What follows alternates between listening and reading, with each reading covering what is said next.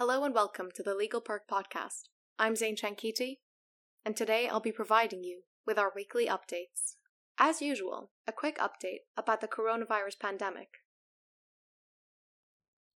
The continued rise in coronavirus cases across Europe has led to multiple restrictions and lockdowns. Countries like Germany and Sweden have both instituted wider restrictions and lockdowns in order to decrease the rise in cases. Sweden had been the only country in Europe to not institute a formal lockdown in both the first and second waves of the coronavirus, as well as resisting recommending face masks in public. Instead, opting to use a herd immunity approach in response to the pandemic. However, this week, the government announced its toughest measures due to the continued increase in death toll numbers. In an address to the nation, the Swedish king criticized the country's response to the pandemic and saying that it had failed to save lives with the relaxed approach that the Swedish government took. Sweden had close to 8,000 deaths, significantly more than its Scandinavian neighbors. The new lockdown rules include restricting the size of groups to four people and a curfew for public serving of alcohol, as well as a work from home order for non essential workers.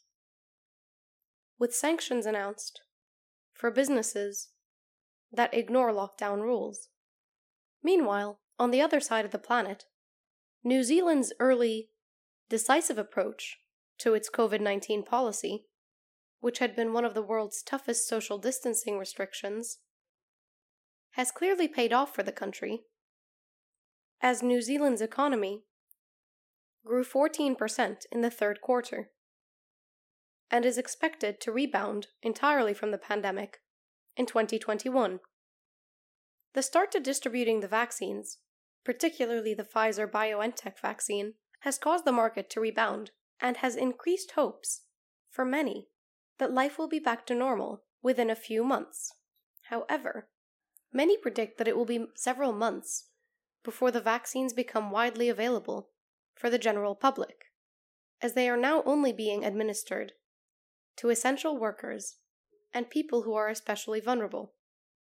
Moving on, following multiple warnings from different governments and from the EU about the power of big tech and of plans to curb that power, including including the proposed Digital Services Act by the EU, the EU has now also threatened that it will break up big tech companies if they repeatedly engage in anti competitive behavior. And the UK has warned that it will fine those companies multi billion dollar fines if they don't regulate their platforms more effectively.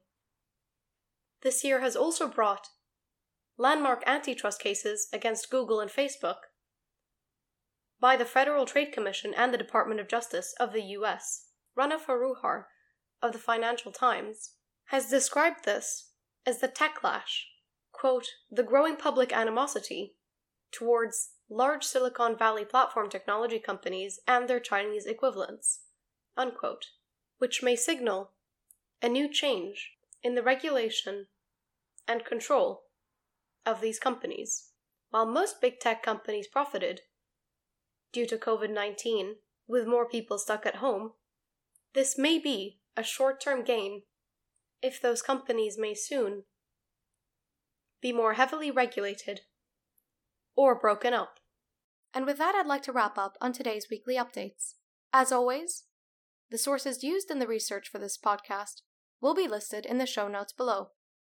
If you like this episode, or this podcast in general, please leave us a five star review on Apple Podcasts. If you're interested in updates about Legal Perk, you can follow our social media accounts. That's Legal Perk at Facebook and LinkedIn, and Legal Perk underscore on Instagram and Twitter. If you have any comments or suggestions for topics you would like us to cover, you can email us at legalperk at gmail.com. Thank you for listening.